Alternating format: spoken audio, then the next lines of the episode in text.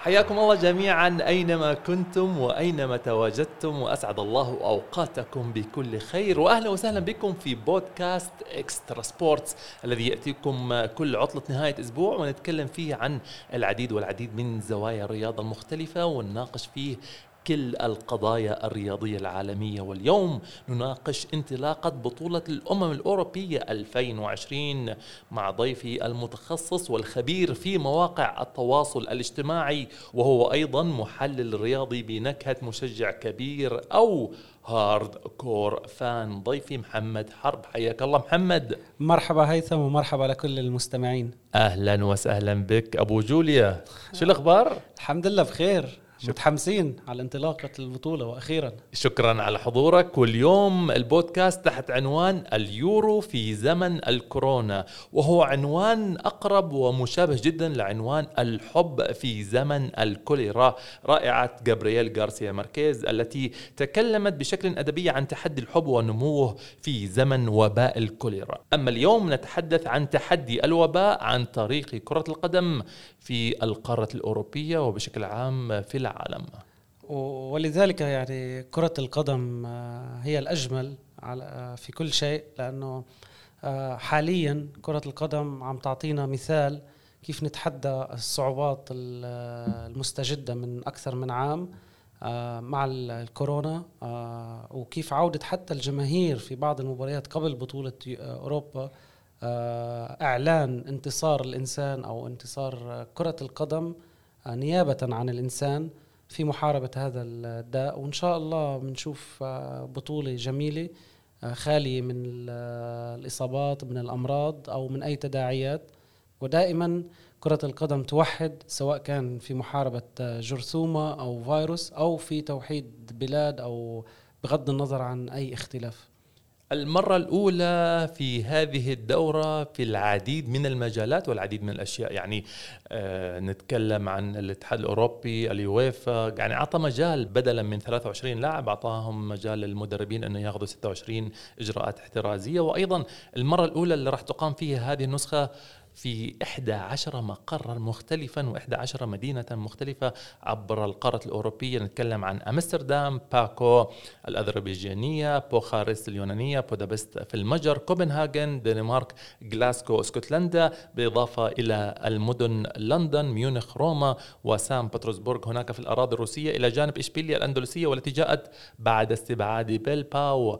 هناك في إقليم الباسك والتي لم تقدم أي ضمانات لحضور الجماهير فاستبدلوها أو الاتحاد الإسباني استبدلها بإشبيلية هناك في الأندلس. إجراءات احترازية قال بأن الجمهور لازم يأخذ يا إما فحص يا إما جرعتين الخاصة باللقاح. مع الفحص كمان. الفحص هو الأساس آه، في الإجراءات الاحترازية. يعني أخذت آه، لقاح أو ما أخذت لقاح لازم فحص 48 لازم ساعة. عشان في شيء مثل بسموه الفقاعة أو البابل اللي بيدخلوا فيها الجماهير والفرق أو المنتخبات المشاركة في هذه البطولة. وهي يعني أحد الإجراءات الاحترازية اللي اعتمدتها حتى انجلترا في آخر مباريات آه، اللي تم فيها حضور الجماهير. لكن نرجع بنقطة مهمة أنت تكلمت عنها حتى استبدال المدينة الإسبانية.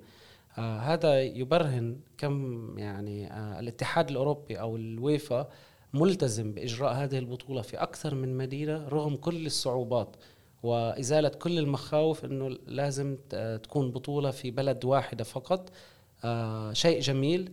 شيء تحدي كبير وهو احتفالية لكرة القدم مثل ما كان مقرر لها في 2020 كاحتفالية للاتحاد الأوروبي. الأجواء الاحتفالية ستكون موجودة في أكثر من مدينة أوروبية وهي بداية إعلان الانتصار على مجددا على وباء أو جائحة الكورونا. أغنية حفل الافتتاح يطلق عليها نحن الشعب أو We Are The People من تأليف الهولندي الدي جي العالمي مارتن جاريكس وأيضا أداء كل من بونو آه، المغني الرائع الأسطوري و The Edge مارتن جاريكس بالمناسبة نزل الأغنية في كل الصفحات الخاصة في التواصل الاجتماعي. كل صفحات التواصل الاجتماعي الخاصة به بالإضافة أيضا لتيك توك وفي أيضا hashtag We Are The People وفي challenge عبر تيك توك يعني أنا ما توقعت ان إحنا ممكن نشوف الأغنية قبل شهر من انطلاق البطولة. تيك توك هو أول منصة رقمية آه، تكون راعي رسمي لبطولة بهذا الحجم أو راعي رسمي للاتحاد الأوروبي في بطولة يورو 2020 واحد آه، النشاطات التي تقوم بها تيك توك بما يعرف التحديات وغيرها الموسيقى دائما موجودة كجزء أساسي.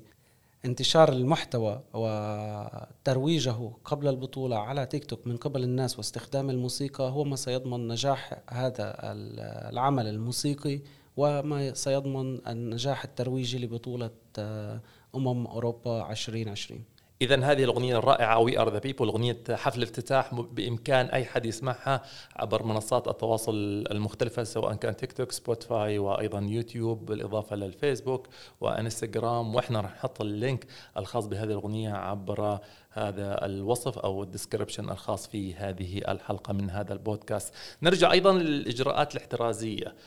خلينا نعرف إن 11 مقر مختلف. ما زال اليويفا مصمم على انتشار آه، الكرة الكرة الأوروبية في مختلف أنحاء القارة.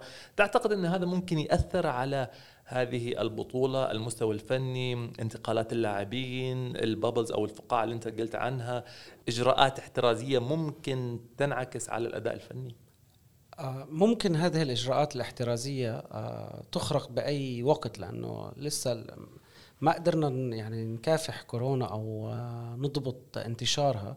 الاتحاد الأوروبي أخذ إجراءات احترازية أكثر حتى تأديبية أو تختص بالمباريات نفسها بالنقاط باعتبار الفائز والخاسر بسبب جائحة كورونا. فمثلا أي فريق يشارك في أي مباراة يجب ضمان 13 لاعب معاهم في المباراة.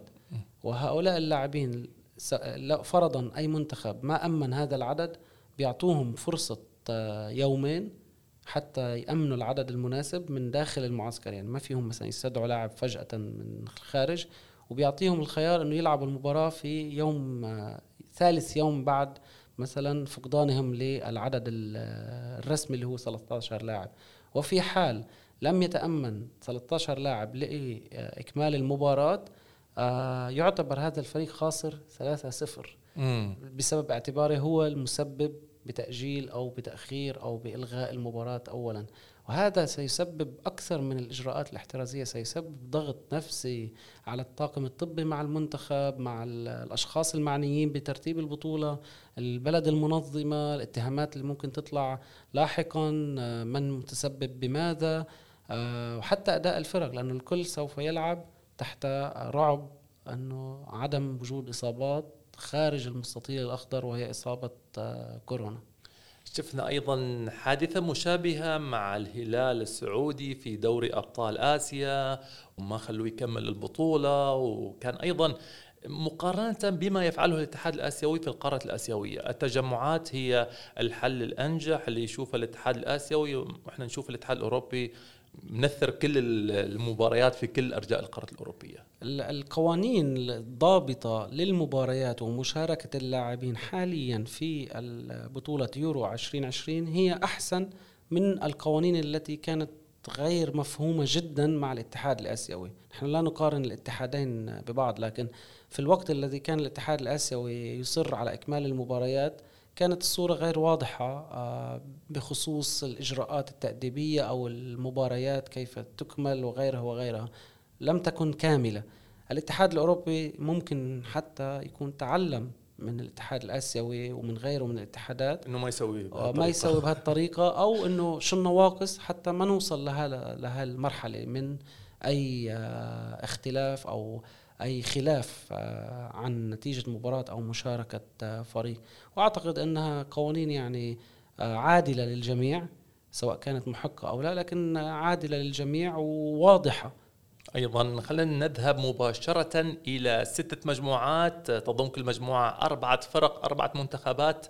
يعني نتكلم عن 24 منتخب يتبارون من خلال شهر كامل في أرجاء القارة الأوروبية. نبدأ بالمجموعه الأولى الثانية الثالثة ولا نروح لمجموعة الموت مثل ما يقال خبرني نبتدي بالمجموعة الأولى خلي مجموعة الموت الكلام عنها كبير آه صحيح. والتوقعات فيها ضبابية حتى صحيح. حتى الساعة فنبتدي بالمجموعة الأولى اللي فيها إيطاليا سويسرا تركيا وويلز وويلز. اولا آه، فريق له شعبية كبيرة في معظم آه، البلدان العربية الأتزوري تعرف يعني في لبنان الناس منقسمين ما بين ألمانيا وإيطاليا صح؟ والبرازيل. والبرازيل الارجنتين هذا على المستوى على المستوى العالمي. أمريكا الجنوبية لكن صحيح. على مستوى القارة الأوروبية طلياني ألماني. صحيح. ما في حد إسباني؟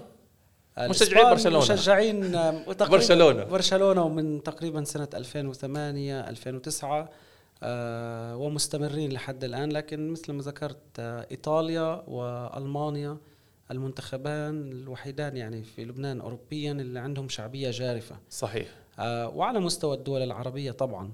2018 إيطاليا لم تتأهل إلى كأس العالم وكانت هذه صدمة عالمية. آه، صحيح آه، ولكن تواجدهم هذه البطولة في يورو 2020 الوضع مختلف.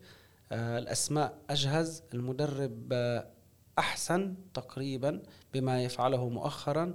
استدعاءات الأسماء للمنتخب الإيطالي تعطيك أمل بأن إيطاليا ستقدم عرضا جيدا ستتأهل إلى مراحل متقدمة. تحت قيادة روبرتو مانشيني سلسلة كبيرة بدون هزائم بلغت 25 مباراة بلا هزيمة منذ أكتوبر 2018 نتكلم أيضا عن بعض اللاعبين اللي ممكن يتألقوا في هذه البطولة. اللاعبين إيطاليان مثل إنسيني الذي كان منسيا بغرابة شديدة مع فينتورا وكان على تشكيلة البدلاء وعشان يمكن ما ساهم في إنجاز الأزوري أنه ممكن يروح لكأس العالم. منتخب إيطاليا مع مانشيني إضافة إلى إنسيني هناك أسماء كثيرة وعديدة وخيارات في كل الخطوط وهذا ما يطمئن عن الوضع الحالي للمنتخب إيطاليا. إنسيني مهم جدا مانشيني حتى عندما تعرض للانتقادات بعدم إدخاله بعض الأسماء مؤخرا آه، ابتدأ الاعتماد عليها في أوقات معينة من المباريات التي شاهدناها مؤخرا سواء ودية أو رسمية مثل مثلا أيضا إيموبيلي اللي هو كان هداف الدوري الإيطالي مؤخرا.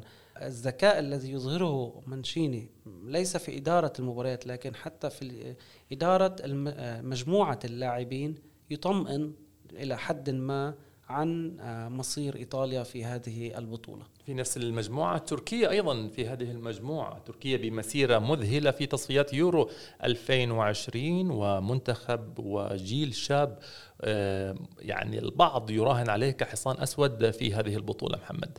وهذا الأمل في هذه البطولة يعني استفقدنا تواجد المنتخب التركي لما يقدمه في كل البطولات الرسمية العالمية أو الأوروبية. على أرض الملعب من حماس من أداء. وخاصة هذا العام يعودون بآمال جديدة لتكرار إنجازاتهم السابقة بالتأهل إلى نصف النهائي أو المركز الثالث في كأس العالم 2002 أو غيره. وعندهم أسماء عالية جدا آه مثل آه مثلا نجم آه ليلي الفرنسي آه براك إلموز. بالضبط. وأسماء غيرها. سيكون مع تحليل معظم الخبراء الحصان الأسود هو المنتخب التركي لهذه البطولة لكن الأقل الذي نتوقعه منه مباريات جميلة. أوزان كوباك أيضا النجم الشاب الذي يلعب في شتوتغارت الألماني منذ انضمامه هناك في البوندسليغا في عام 2019 ومرشح بقوة للصراع على جائزة أفضل لاعب شاب في اليورو 2020 أيضا خلينا نتكلم عن ويلز التي تلعب في هذه المجموعة. شو حظوظها؟ آه مع إيطاليا وتركيا آه لا أعتقد أن ويلز ستقدر على يعني منافستهما على المركز الأول أو الثاني ممكن تنهي المجموعة بسبب تواجد سويسرا أيضا في أفضل آه ثالث وممكن تأهلها إلى الدور الذي يليه. المجموعة الثانية بلجيكا روسيا الدنمارك فنلندا. نتكلم عن بلجيكا التي كانت مرشحة دائما كأقوى الفرق سواء كان في كأس الأمم الأوروبية 2016 وأيضا كأس العالم 2018 لكن البلجيكيون لا يذهبون بعيدا أو حتى ما يصلون حتى لل final. بلجيكا تذكرني بعض الشيء مؤخرا بمنتخب إنجلترا على طول الأعوام الفائتة م. منتخب جميل أسماء رائعة في فرق أوروبية نجومية وكل شيء لكن عندما يصل الأمر إلى المنتخب الأمال عاليه والواقع شيء ثاني لكن في هذه المجموعة حظوظها طبعا في التصدر حتى ليس فقط في التأهل عالية جدا بسبب أن النجوم الموجودين حاليا معظمهم مع بعض من أكثر من فترة وفي تفاهم أداء أجمل من السابق والتأهل إن شاء الله يعني بيكون حليف البلجيك لأنه نحن بنحتاج بهيك أنواع من البطولات نشوف آه، نجوم أكثر ومنتخبات تقدم كرة جميلة في الأدوار المتقدمة الإقصائية. تيوري انري انضم أيضا مرة أخرى إلى روبرتو مارتينيز على رأس الإدارة الفنية في هذه البطولة وهذا المنتخب البلجيكي بعدما تركهم وراح يدرب أندية رجع مرة ثانية قال عودة حياك الله. حياك الله. عوده عودة هنري كمان جيدة وحتى فشله أو أو ترك عدم فشله يعني حتى آه، جولته خارج المنتخب البلجيكي ممكن أعطته إضافة على المستوى الشخصي في وجهات النظر التدريبية الخطط كل الاشياء وارتياحه بالعمل سابقا مع روبرتو مارتينيز آه، سيكون آه، أحد العوامل لماذا بلجيكا ستكون أحد المرشحين للفوز حتى في اللقب. تخيل كيفن دي بروين يحتفل بعد أشهر بسيطة بعيد ميلاده الثلاثين. نعرف أن كيفن دي بروين من أهم صناع اللعب الموجودين على وجه الأرض لكن حتى الآن أسمع جعجعة ولا أرى طحنا. ونفس الشيء اللي عن كيفن دي برويني وعن المنتخب البلجيكي هو أن هذا المنتخب أصبح إنجليزيا بنتائجه. بدون أي نتيجة. بدون أي ألقاب. أداء قوي في بعض الفترات نجوم آه، ولكن آمال تطيح في الهواء. بعجالة الدنمارك وروسيا أيضا في هذه المجموعة وأيضا إلى جانب بلجيكا وفنلندا. نتكلم عن الدنمارك وروسيا تحديدا. الدنمارك تأهلت لهذه البطولة بدون هزيمة تركت انطباع قوي جدا في التصفيات تركت انطباع أيضا إيجابي في بطولة دوري الأمم الأوروبي الذي كان في منذ أعوام وأيضا فازت بثلاث مباريات لعبتها في تصفيات كأس العالم بدون أن تتلقى أي أهداف. الدنمارك جاهزة وبقوة لهذه البطولة. البطوله ليس هناك من قاعدة في كرة القدم ليس هناك من قواعد لكن في حالة شاذة في كرة القدم آه، أي منتخب يقدم أداء مثالي في التصفيات أو في قبل البطولات الرسمية سيفشل في البطولة الرسمية. هاي قاعدة آه، عبر التاريخ تأكدت وهي حالة شاذة لأنه آه، ما في قواعد في كرة القدم. روسيا أيضا الوصول لربع نهائي كأس العالم الذي أقيم قبل أعوام على أرضهم. كان بمثابة الدافع القوي للكرة الروسية لكن حتى الآن ما أعرف شو ممكن يسوي في 2020 عادي إلى جيد آه، ولا يلعب على أرضه بنفس الدوافع فلا أعتقد أنه آه، أحد المنتخبات التي ستذهب بعيدا. المجموعة الثالثة هولندا أوكرانيا النمسا ومقدونيا، هولندا أخفقت في التأهل إلى يورو 2016 وكأس العالم 2018 كان عندهم مدرب رائع هو رونالد كومان قدم عمل رائع مع مجموعة من نجوم الشباب وصلوا إلى نهائي كأس الدوري الأمم الأوروبي وتأهل إلى يورو 2020 بسهولة لعب كرة قدم إيجابية رائعة. فجأة صارت الجائحة فجأة ذهب رونالد كومان إلى كاتالونيا هناك إلى برشلونة فجأة جابوا مدرب جديد. شو الآمال اللي ممكن تكون مع هذا المنتخب؟ رونالد كومان فضل برشلونة على هولندا لكن تواجدهم في البطولة هو يشابه تواجد بعض الفرق الأخرى مثل بلجيكا وإنجلترا. آه، فريق مدجج بالنجوم على كل الأصعدة بغض النظر عن غياب فان دايك الذي سيكون مؤثرا آه، لأنه فان دايك لكن هولندا تملك البديل لن يكون مؤثرا مثل ما حصل لفان دايك مع ليفربول لكن هولندا تملك البديل والبدلاء في كل الخطوط. نجومية و... ويجب أن نركز على نقطة مهمة أن هولندا عندها خليط من الشباب ومن آه، الذين تخطى عمرهم 30 أو أكثر.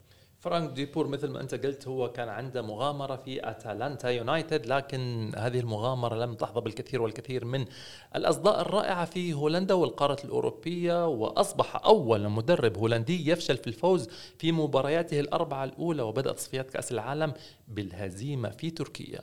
وهذا تأثير آه، غياب كومان الذي بنى منظومة بنى أسلوب لعب وتواجد مدرب جديد آه، في زمن جائحة الكورونا حيث حتى أن التدريبات التي حصلت قبل المباريات وغيرها ولم الشمل والغيابات من مجددا مثل فان دايك وغيره أثرت جدا على ماذا يستطيع أن يقدم المدرب لهكذا منتخب. آه، ما في تجانس مع اللاعبين الموجودين اللي هن الشباب أو الخبرة؟ هذا الشيء كان واضح في المنتخب لكن قوة الأسماء أدت إلى أنهم موجودون معنا في هذه البطولة. نجم الفريق البرتقالي هو فرانكي دي يونغ الذي يبلغ من العمر 24 عاما وهو من الأسماء اللي كان ممكن تلعب دور رائع في برشلونة لكن لم يلعب هذا الدور إلا بوجود رونالد كومان الذي يعني حرره بالعديد والعديد من الوظائف وأصبح حرا في وسط الملعب.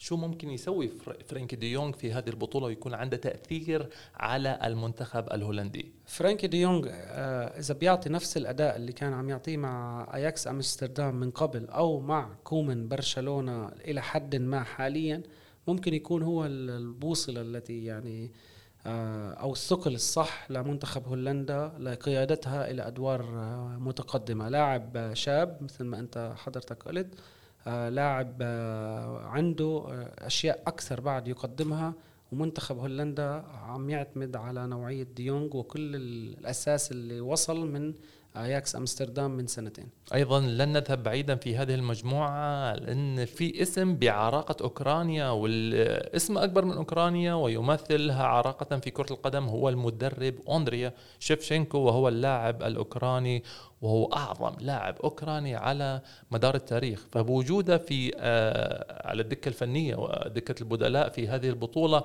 شو ممكن يعطي تأثير؟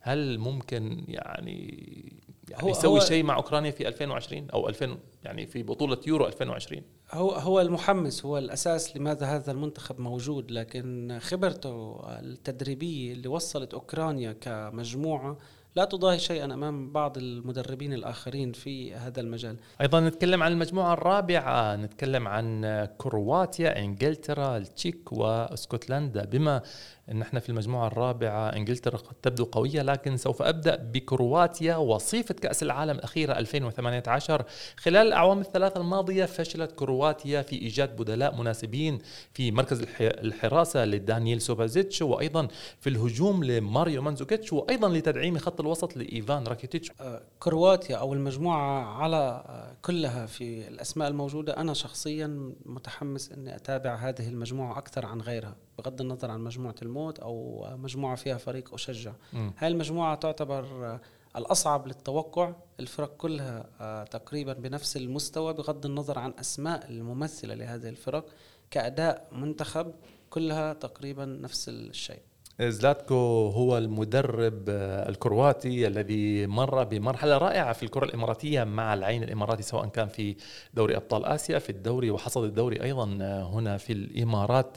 لوكا مودريتش آه، مايسترو خط الوسط في ريال مدريد يبلغ من العمر 36 عاما. كيف سيكون هذا المردود الخاص بالأمير الكرواتي لوكا مودريتش؟ هي أحد آخر الفرص للوكا مودريتش على المستوى الأوروبي أو العالمي لتقديم ما يقدمه مع ريال مدريد. آه، بغض النظر عن مستوى ريال مدريد ونتائجه أو عدم فوزه بالألقاب هذا الموسم مودريتش أثبت أنه ممكن أن يكون الحجر الأساس لأي فريق أو منتخب آه، يلعب فيه.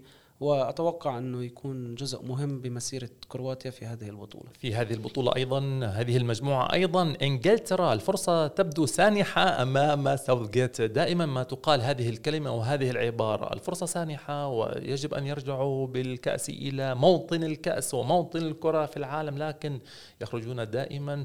وأغلبية الصحافة وأغلبية الجمهور الإنجليزي يدعو بأنه لا تكون ضربات جزاء هي نتيجة أو هي النتيجه النهائيه النهائيه لأي مباراة يخوضها منتخب الأسود الثلاثة. ساوثجيت نفسه نتذكر قبل 25 سنة تحديدا في عام 1996 أهدر ضربة الجزاء المرجحة أمام المنتخب الألماني والذي كان على أرض إنجلترا حاملا لكأس هذه البطولة بطولة 96 محمد. دائما ما يقولون باللغة الإنجليزية it's coming home never coming home صار لها من سنة 66 يعني آخر لقب دولي تقريبا لإنجلترا اللي هو كأس العالم أيامها. آه، المجموعة الموجودة مع ساوث جيت وتواجد ساوث جيت مع نفس المجموعة لفترة طويلة. آه، أنا أرشح إنجلترا للفوز بلقب هذه البطولة. آه، خاصة أن تطور أداء اللاعبين فرديا.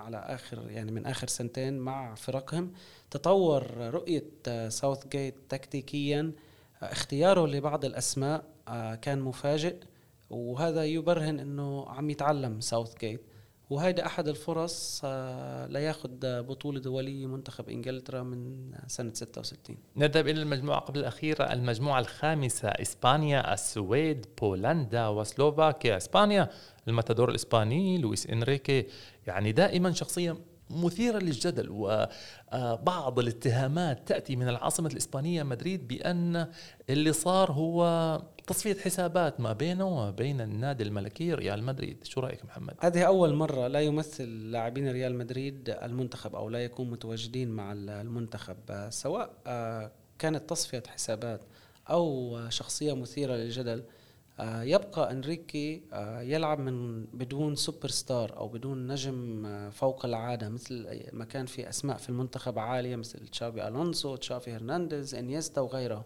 لويس إنريكي سواء كان شخصية مثيرة للجدل أو اختياراته غير صائبة أو صائبة نرجع لأيام تدريبه لبرشلونة. بغض النظر عن تواجد خط هجومي ناري عنده مميزة إنه يعرف كل لاعب أين يؤدي أحسن وكل مركز ماذا يحتاج. ولذلك الأسماء التي اختارها الآن آه، هي أسماء آه، تم من مدة آه، يجربها مع المنتخب وهو يعرف أن كل لاعب يريد منه شيء معين موجود معه لتأدية هذا الواجب لا أكثر ولا أقل. فأنا أثق باختيارات أنريكي بعيدا عن الاتهامات بخصوص يعني تصفية حساباته. لكن المنتخب الإسباني بالأسماء الموجودة وفقدانه للع الأسماء القادرة على الحسم في أي مباراة سيكون عائق أمام تقدم إسبانيا في هذه البطولة. آه، إسبانيا في هذه المجموعة السويد، بولندا وسلوفاكيا، مين يتأهل للدور الثاني؟ بولندا آه، بسبب تواجد المفروض ليفاندوفسكي وممكن السويد يعني كتشكيلة تكون okay لكن غياب زلطان عن البطولة بسبب الإصابة هو كان الشيء الوحيد الذي ننتظره من السويد فلن نتوقع دائما من السويد أي يعني بغض النظر عن كأس العالم 94 أيام توماس برولين وتوماس دالين. حتى في 2018 كان أدائها جدا رائع السويد. لا نتوقع أن توصل بعيدا لكن حتى استدعاء زلطان بسبب أنه يكون هو يعطيهم معنويات أو يحمس أو شيء تخيل أن المنتخب كله مع كل أدائه مع نتائجه أعلى منه اسم شخص واحد وهذا يعطيك فكرة وانطباع عن المنتخب بالعموم. نأتي للمجموعة الأخيرة وهي المجموعة السادسة فرنسا، ألمانيا، البرتغال والمجر. أبطال العالم يعني يشهدون استقرارا ملحوظا سواء كان في النتائج بالإضافة للاعبين عودة بنزيما، ديشان يحلم بملامسة الذهب من بكل الأوجه لأنه أخذ كأس العالم لاعب أخذ كأس أوروبا آه، لاعب. أخذ كأس العالم مدرب وأيضا يطمح بأن يكون يجمع هذا الرباعي الرائع. أربعة ألقاب يعني ممكن يكون في جعبة. ديدي ديشان. آه، ديدي ديشان المنتخب الفرنسي وفرصة تعويض خيبة آه، اليورو السابق. حاليا مع تواجد كريم بنزيما رغم تعرضه للإصابة مؤخرا لكن سيكون موجود آه، تقوية لنفس الأسماء التي تألقت مع ديديا ديشان المنتخب الفرنسي هو المرشح الأول والأكمل والأكثر جهوزية والأعلى أسماء للفوز بهذه البطولة. آه، تواجده في مجموعة نارية سيسهل المج... الطريق له من بعد ذلك آه، للتقدم إلى الأدوار الإقصائية. تواجده في مع في نفس المجموعة مع البرتغال التي كانت آخر منافسيه في.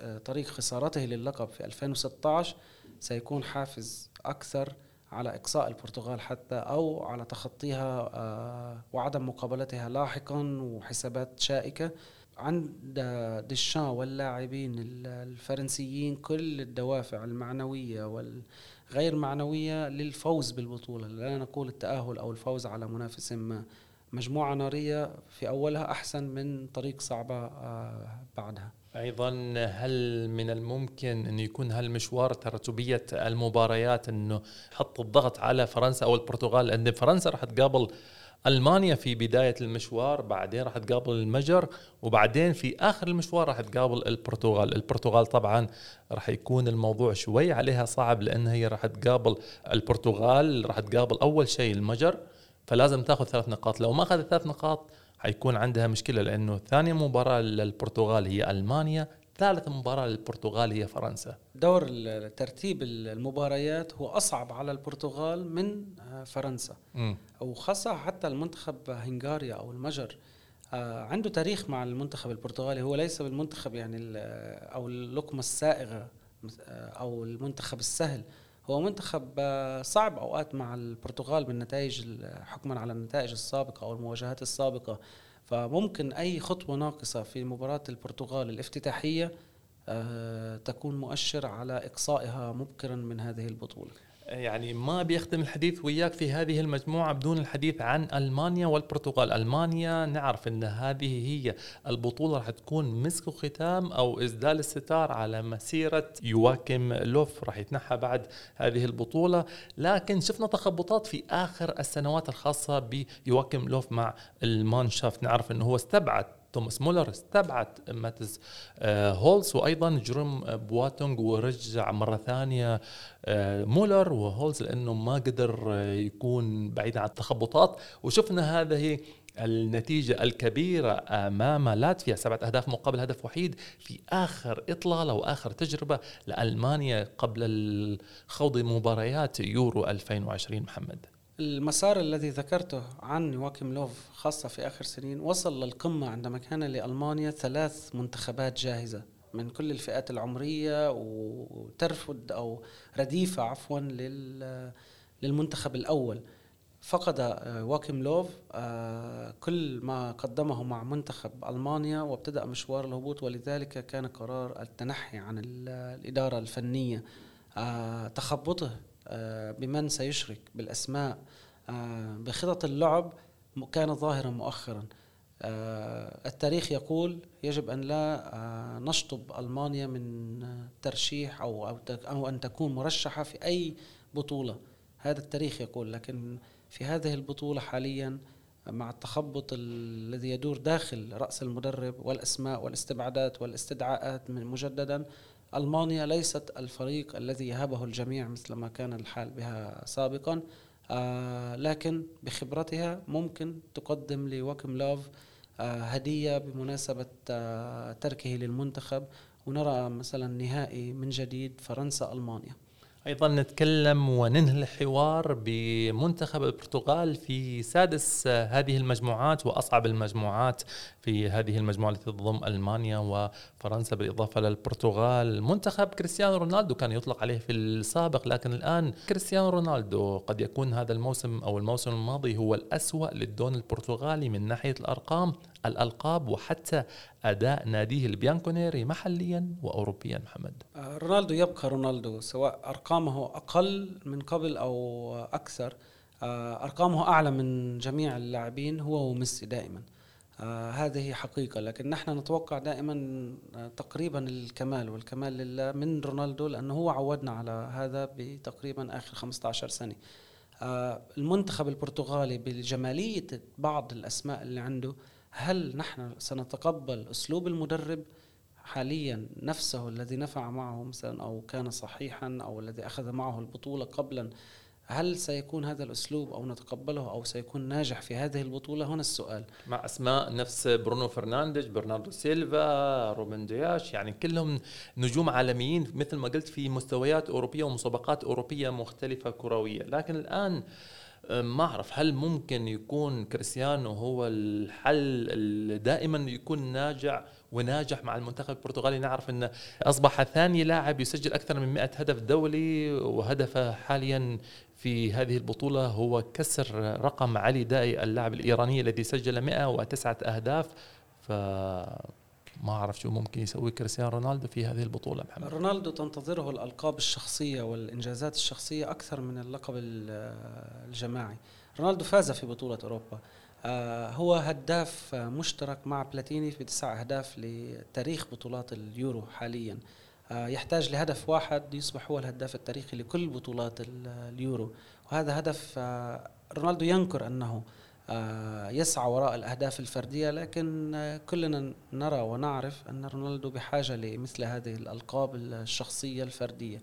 أداء رونالدو مع المنتخب بوجود الأسماء الأخرى لن يكون مؤثرا مثل السنوات السابقة. لن يكون هو الحل الوحيد بالأحرى لكل آه، المنتخب أو الاعتماد الوحيد للمنتخب للفوز أو للتأهل أو غيره. الأسماء الموجودة الأخرى ممكن أن تكون هي الفاصلة ممكن تذهب بعيدا بالمنتخب البرتغالي. آه، أعتقد أحد خيبات هذه البطولة ستكون آه، هي مشاركة المنتخب البرتغالي آه، أو خروجه من الدور الأول وعدم التأهل. طيب أيضا هل انتهى عصر المعجزات؟ بمعنى ما في يونان جديدة ما في دنمارك جديدة إنها تفاجئ الجميع. ليستر قبل سنوات هذه المفاجأة. قصة سندريلا دائما عشاق الكرة ممكن يحلموا بهالشيء أكثر من ممكن تتويج إنجلترا مثلا لكن عشاق الكرة يحبوا هذه المعجزات أو قصص سندريلا قصص الخيالية ممكن. آه، أعتقد ليس في هذه البطولة. بطولة جدا آه، في اتجاه واحد الفريق الأجهز الأسماء الأعلى ستأخذ اللقب ولن يذهب اللقب بعيدا عن الكبار أوروبا. بالترتيب هم فرنسا آه، إيطاليا ألمانيا وممكن إنجلترا. لن يخرج اللقب عن أحد هؤلاء الأربعة. أعطني واحد. فرنسا. من أكبر الفرق اللي ممكن نشوفها خارج البطولة في الأدوار الأولى؟